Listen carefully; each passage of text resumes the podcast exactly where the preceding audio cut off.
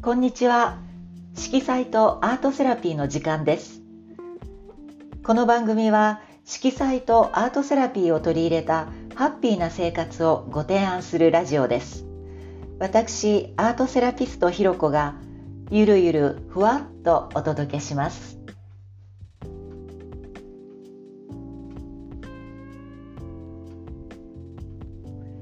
今日は第1回目ということで色彩心理についてお伝えしますアシスタントはあかねさんですこんにちは、あかねです。よろしくお願いします。よろしくお願いしますあかねさんは私と同じ臨床心理士に4月からなったんですよねはい、そうなんです。4月にやっと心理師になれました。そうですよはい、ね、大変でしたよそうねですね、大変でしたうね。んね、はい。でも臨床心理士にはなれたんですけれど、はい。そもそも色彩心理学とかアートセラピーってどんなものなのかっていうのは学ぶ機会が全然なくてそういえばひろこ先生はどういうきっかけで学ばれたんですか？そうですね。私は子どものアトリエをもうはい。20年ぐらい前からやってるんですけれども、はい。あのまあ、その子どものアトリエと言いましても、はい、いわゆる美大を出た先生が、うん。あのまあ、絵画をねはい。教えたりするような、うん。そういう造形教室のような、はい、そういうアトリエではなくて、うん。あの私は別に美大を出てるわけじゃないんで、教えることをしないで、もう100種類ぐらいバーッと画材を並べとくんですね。それで自由にやってもらうっていう、そういうアトリエなんですが、はい。あのそもそもきっかけとして、うん。えー色彩の,、まあ、あの色彩検定1級を取りまして、えー大人のあの色彩コーディネートみたいな、うんあのカラーリストとしても活動してたんですけれども、はまあ、それの子ども版みたいな形で、あの子どもたちが自由に遊べるアトリエを始めたんですね。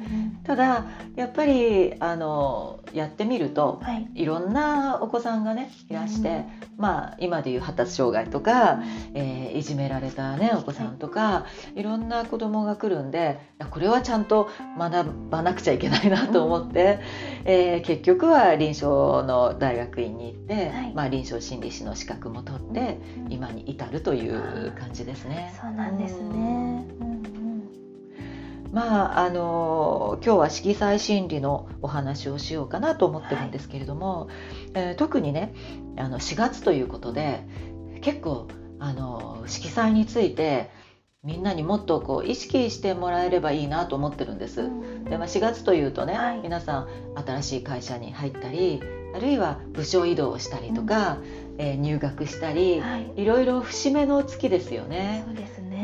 ん、で、まあ、3週間ぐらい今経ちまして、はいちょうどこう疲れてくる頃ではあるんですね。そうですようんね。でストレスも溜まってきますしね。うんうんえー、あかねさんはどうですか？今4月からまたねねあのお仕事し始めて。まあ疲れることもあるんですけれど、まあやりたかったお仕事なのでうん。楽しくやらせてはもらっていますかね。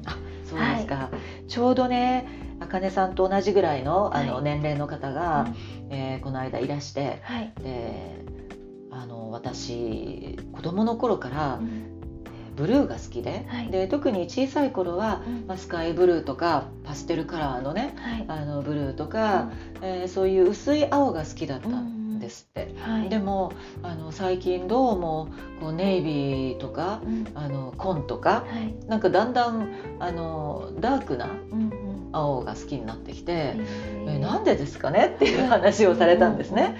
でどうも聞いてみるとその方はこの1月からちょうど部署が変わって、はい。で今新しい部署でうん頑張ってるんですけれどもやっぱりその新しい部署で、えーまあ、ある程度評価してもらわなきゃいけないっていうのもあって、休みの日まであの仕事を家に持ち込んでー。頑張ってらっしゃるっていうんですね。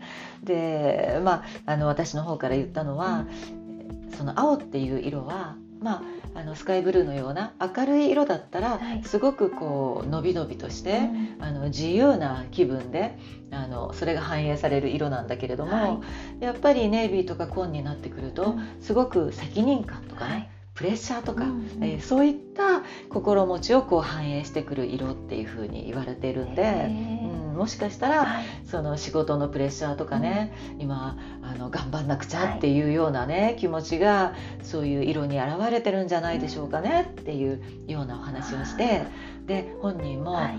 あそうかもしれないと、うんじゃあちょっと気をつけてみますみたいな感じで、はい。あのお帰りになってうん。でその後3週間ぐらいしてまたいらした時に、はい。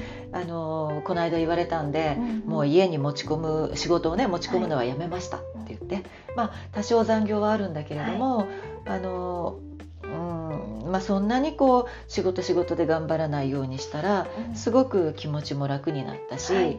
なんとなくまたねあのふんわりしたうん。青が 好きになってきましたっていうお話だったんで、はい。ああやっぱりもしかしたら今ねうん。そうやってこう仕事のストレスとかがはい。色にうん色彩にこう反映されてる方もいるのかななんていうふうに思ったんですね。うんまあ、それで今日は、まあ、第1回目ですけれども、はい。まずはあの色彩心理を取り入れてあのお伝えしようかなというふうにあの思いました。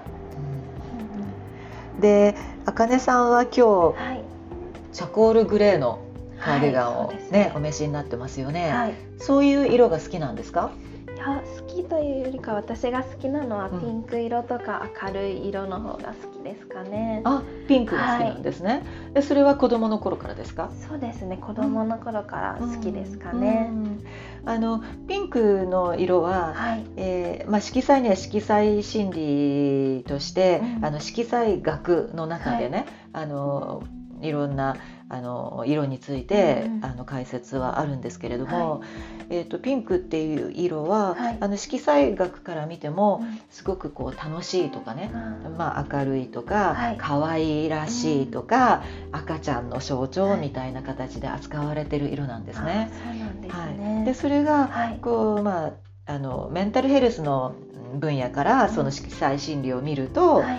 あのまあ、子どものアトリエなんかであのよく出てたのは、こうすごく好奇心旺盛なあの子供。はい。好奇心旺盛でいつもいろんなものにキラキラ目を輝かせて興味を持っているお子さんによく出る色だなっていうふうに私は見てたんですね。はい。うん、だからもしかしたらあかねさんも子供の頃はあのすごい好奇心旺盛なはい。お子さんだったのかなって思ったんですけど、でも確かに子供の頃はいろんなものに興味を示して、うん。好奇心旺盛な方だったかなっていうふうにうん。思いますね。そうですよね、今さすがにだんだん大人になってくると、あの本当の明るいピンクってなかなか着られないですけどそうね。ですね。人目が気になりますよね。うんはいでも、まあ、ちょっとね、うあのそこをトーンを下げてはい。あのピンクベージュみたいな感じでねお召しになったりしてるんでしょうね。あ、そうですね。コートとかはピンクベージュみたいな色ですかね。ああそうなんですね。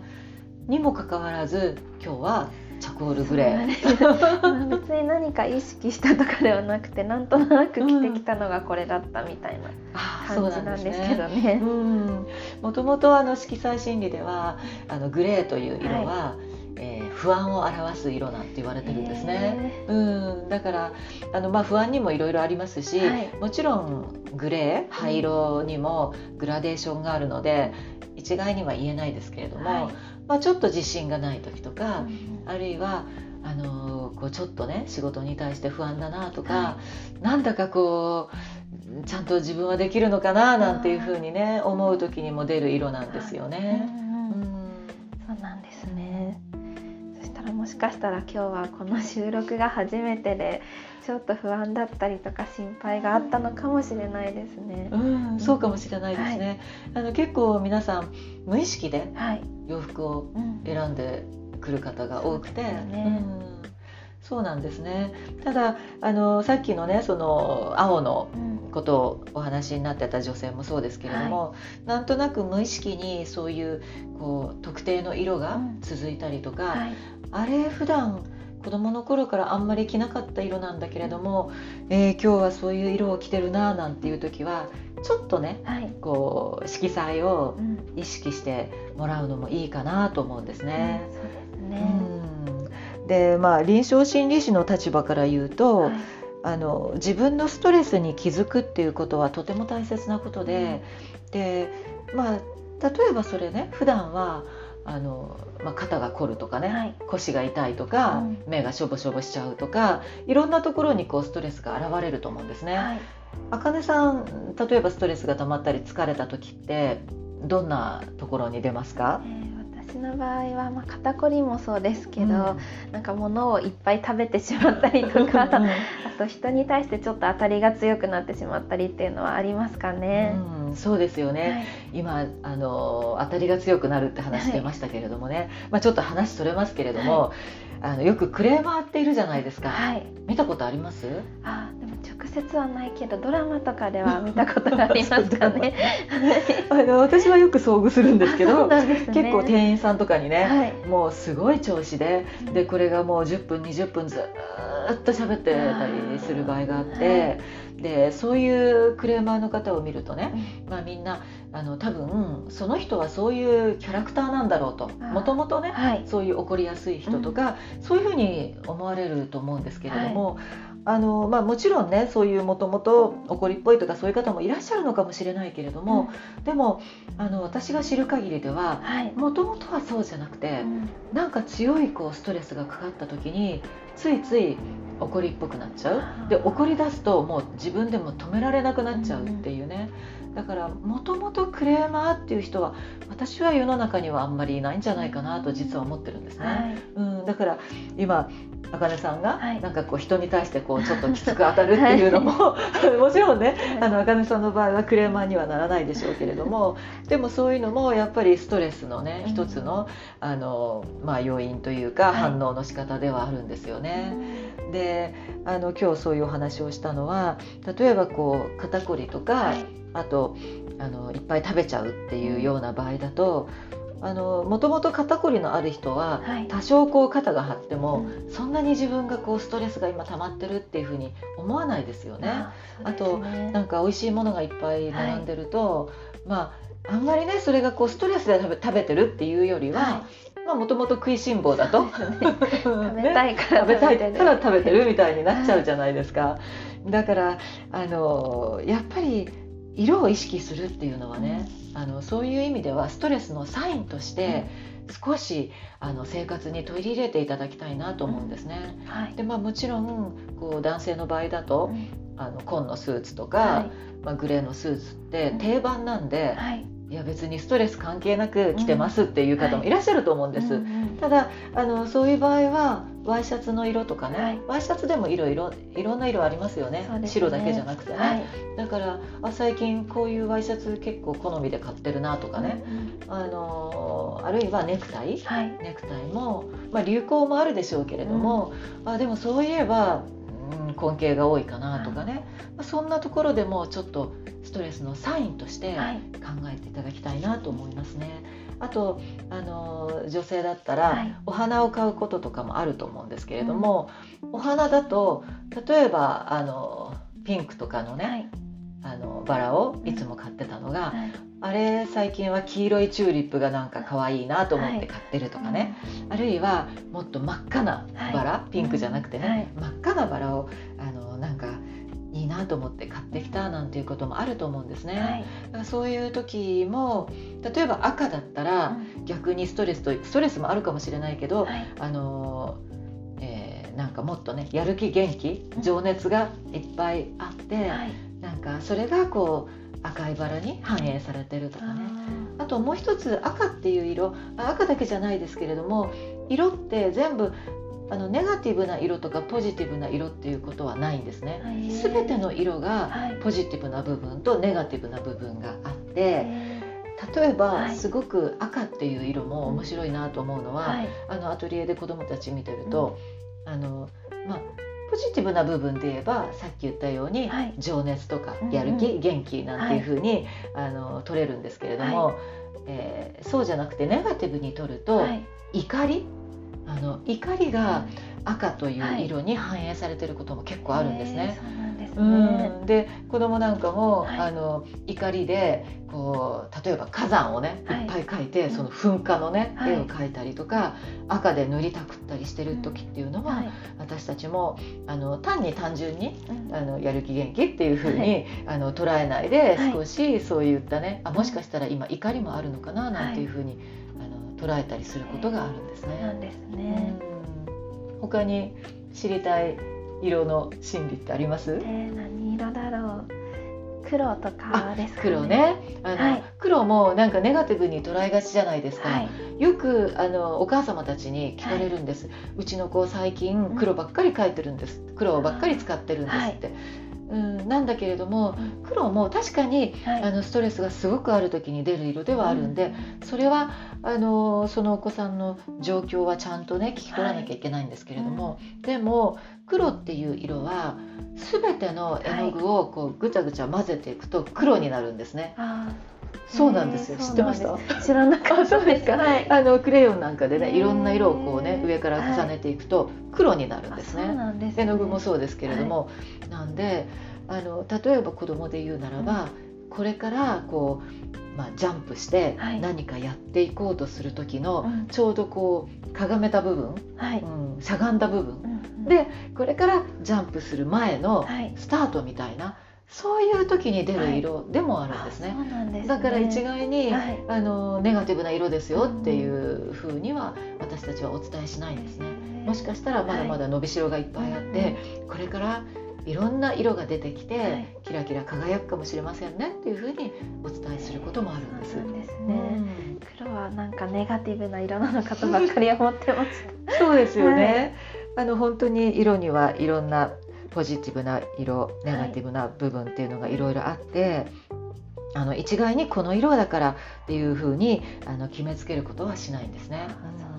あとあの、はい。色の場合は一色じゃなくて、うん。まあ、お洋服でもそうですけれども、何かこうあの2つの色を、あの合わせてきますよね。はい。今日もあの茜さんもあのチャコールグレーのカーディガンだけれども、はい。下にあの、ね、お好きなピンクを ちょっとねはい。包ませた、あのピンクベージュの パンツをお召しですよね、そういうふうにあの組み合わせて着ることがあるんであのそれによってもまた意味が違ってくるんですね。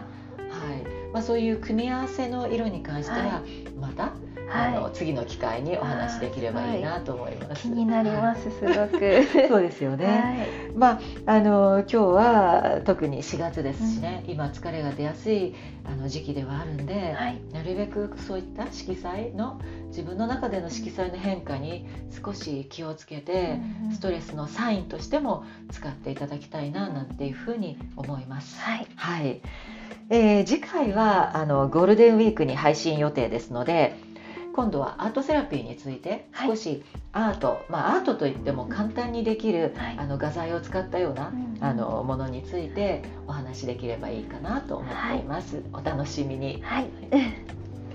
はい。今日はありがとうございまありがしたとうございました。この番組は NPO 法人ハッピーカラーズが提供しています